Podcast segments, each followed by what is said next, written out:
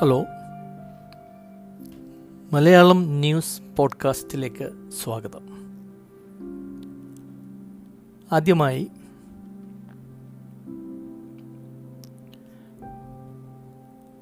അമേരിക്കയിൽ corona virus മൂലമുണ്ടായ ആദ്യത്തെ മരണം ഫെബ്രുവരി ഇരുപത്തൊമ്പതിനല്ല, മറിച്ച് ഫെബ്രുവരി ആറിനാണ് ഉണ്ടായത് എന്ന് ഇന്നലെ പുറത്തായ ഒരു ഓട്ടോപ്സി റിപ്പോർട്ട് വ്യക്തമാക്കുന്നു.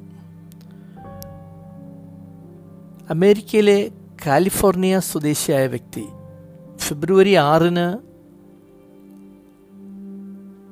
ഫ്ലൂ മൂലം മരിച്ചത് സംശയത്തിൻ്റെ അടിസ്ഥാനത്തിൽ വിശദമായ ഓട്ടോപ്സി പരിശോധനയിലാണ് ഇപ്പോൾ കോവിഡ് ബാധ മൂലമെന്ന് സ്ഥിരീകരിച്ചിരിക്കുന്നത്. മറ്റൊരു കാര്യം, ലോകാരോഗ്യ സംഘടനയുടെ ഡയറക്ടർ ജനറലായ ടെഡ്രോസ് അധനോം എന്ന് ലോകം കൊറോണ ബാധയിൽ നിന്ന് മുക്തമാകും എന്ന് ഇതിനെപ്പറ്റി പറഞ്ഞതാണ്. അദ്ദേഹത്തിൻ്റെ വാക്കുകൾ പ്രകാരം അടുത്ത കാലത്തൊന്നും ലോകത്ത് നിന്ന് കൊറോണ അപ്രത്യക്ഷമാകാൻ സാധ്യതയില്ല, നമ്മൾ കുറേ അധികം കാത്തിരിക്കേണ്ടി വരുമെന്നാണ് ലോകാരോഗ്യ സംഘടനയുടെ തലവൻ അറിയിക്കുന്നത്. അദ്ദേഹത്തിൻ്റെ വാക്കുകൾ: make no mistake, we have a long way to go, this virus will be with us for a long time. ഇനി നമുക്ക് അമേരിക്ക, ഇന്ത്യ, ഇന്ത്യയിലെ ഈ കൊച്ചു സംസ്ഥാനമായ കേരളം എന്നിവിടങ്ങളിലെ ഇന്നത്തെ കൊറോണയുടെ കണക്കുകൾ പരിശോധിക്കാം. കേരളത്തിൽ ഇതുവരെ ആകെ മൂന്ന് മരണമാണ് ഉണ്ടായിട്ടുള്ളതെങ്കിൽ ഇന്ത്യയിൽ അത് അറുന്നൂറ്റി എൺപത്തി ഒന്നാണ്. ആ സ്ഥാനത്ത്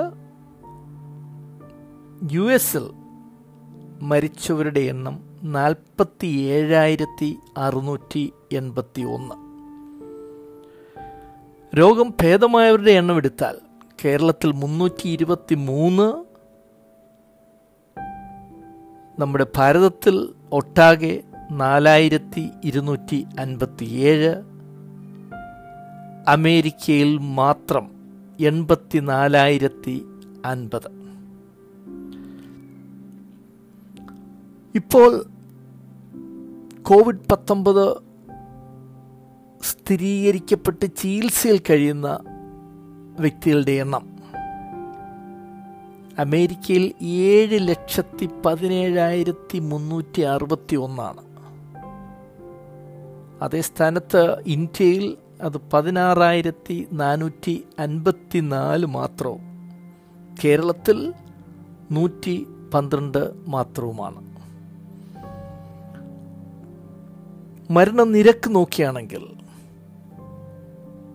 ഓരോ പത്ത് ലക്ഷത്തിനും അമേരിക്കയിൽ നൂറ്റി നാൽപ്പത്തി നാല് പേരാണ് മരിച്ചിട്ടുള്ളത്.